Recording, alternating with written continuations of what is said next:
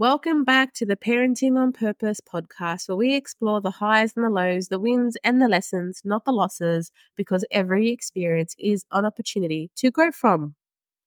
I know I say this every time, but I am genuinely so happy to be here again speaking to you about topics that not only mean the most to me, but impact every single mother out there. Maybe we all experience it in different ways, lengths, and volume, but honestly, the topics I speak on are topics that have all or will or could impact our hearts, minds, and home in one way or another. And I hope you find comfort in knowing that you are not alone. This week's topic is a big one. In this podcast, we are breaking down the stigma around mothers who practice self care and are not selfish. When we speak of self care, the first thing that comes to mind would include massages, time off, manicures, pedicures, spa treatments, facials, and those are all amazing. I love them always. Anytime I can get them, I'll have one. However, for today's podcast, when I speak on self care, especially for this episode, I want to widen your horizon. So, when we are talking about self care, we are talking about alone time when you need to process or decompress, giving yourself permission to express yourself, advocating for yourself within the family and relationship dynamics, asking for help when you need it, quality time with loved ones, going to the gym. The list can really go on forever or maybe it's just me that can go on forever. But you know, you get the gift. We're not just talking about physical self care regimes. I am sure you have come across the saying, you cannot pour from an empty cup. And this saying is so true. And I want to build on it, but I also want to add my own twist. You see, if you consider each of your children and your partner, if you have one, as an account, and yourself as well as an account, every interaction, every act of service, every connection, responsibility serve is a transaction into their account. And while you are depositing in their account, you are simultaneously withdrawing from your account.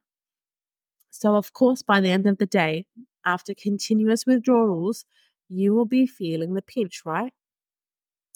However, when we find gaps in our day where rather than serving outward, you can serve inward, you will be able to make your own deposit into your own account. I have some clients who have truly surrendered their ability to make deposits into their accounts because they've relied on external relationships, people, circumstances, or partners to do the transaction themselves. Or perhaps they've even unconsciously waited for their child to express their gratitude of happiness, of love to that parent, and then turn that into a transaction. While these are all beautiful situations and experiences to go through and are deposit worthy when they come along, I want you to take notice that this becomes a dangerous zone to sit in only because you are relying on moments that are not in your control will be putting enormous pressure on children and leaving them with the responsibility of making us feel happy and complete. This is actually your responsibility to do, and anything externally that comes along our way as a withdrawal is a bonus. This way, we are elevating our baseline, and no one has even made a deposit. So imagine when they do how welcoming and warm would we be to accepting this? So, a great place to start to make your own withdrawals is to recognize your day to day life. Is there a routine or is there a schedule you stick to? And then the schedule and what you are going to do in this time you have allocated to yourself. It could be as simple as 30 minutes. You can pray, you can work out, you can call a friend or make a coffee do a brain dump. We all know I love a good brain dump. Or maybe you can journal, or maybe you're struggling with finances and a budget would really serve you a strong purpose and give you guidance for the next month.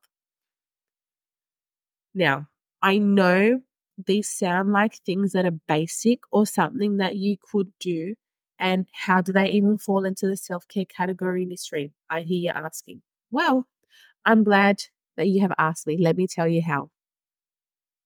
You see, these tasks that can that you can assign yourself and contribute to your tomorrow in a positive way is you depositing into your future account, whether that be saving money from the budget you created or offloading your thoughts and your emotions. And now you have a clearer mindset. So your ability to tolerate your children of bickering will be stronger.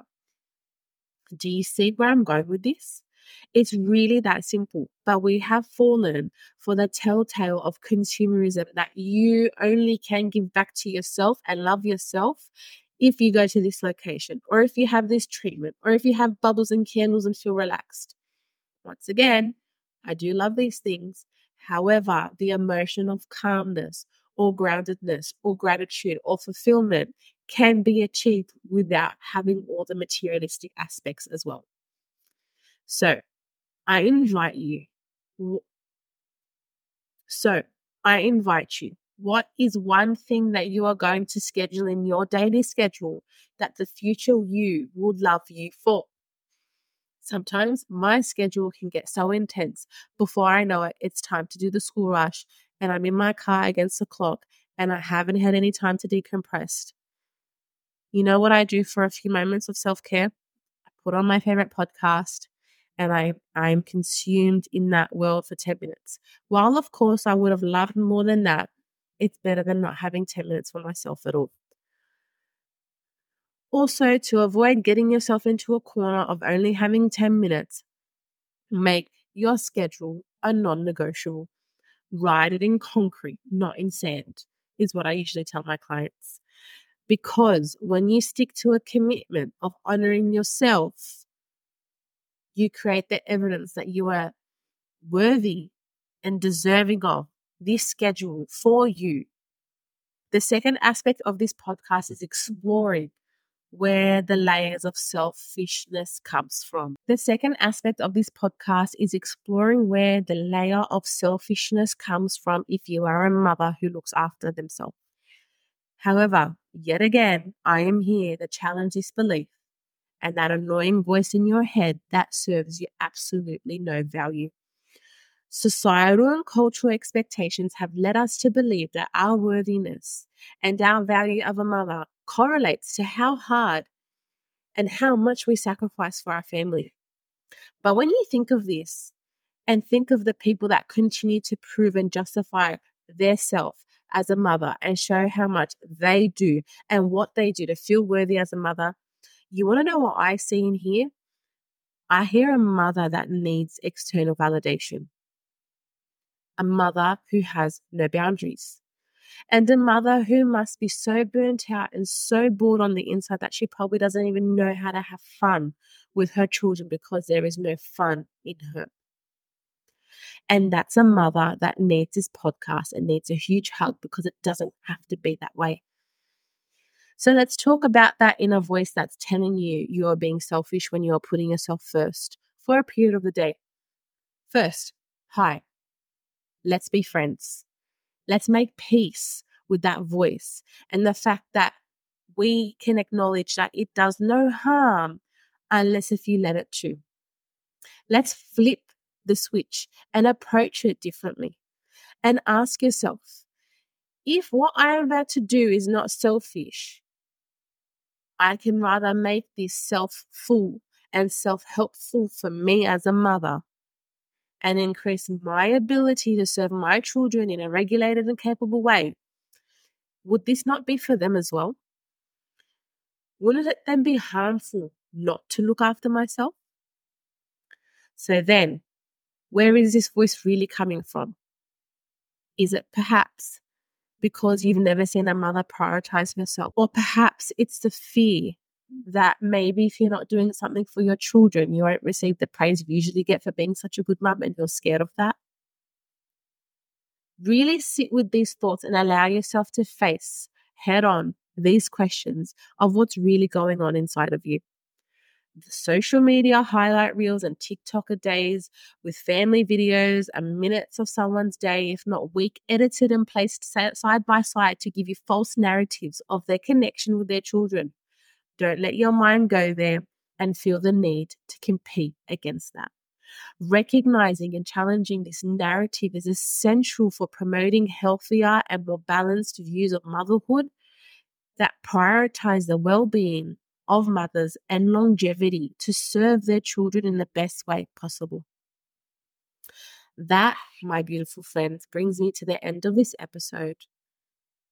And I really hope that this has been of value to you and all the mums out there that tune in every week. Let me know what your greatest takeaway was from this episode. And until next time, I hope this finds you well. And bye for now.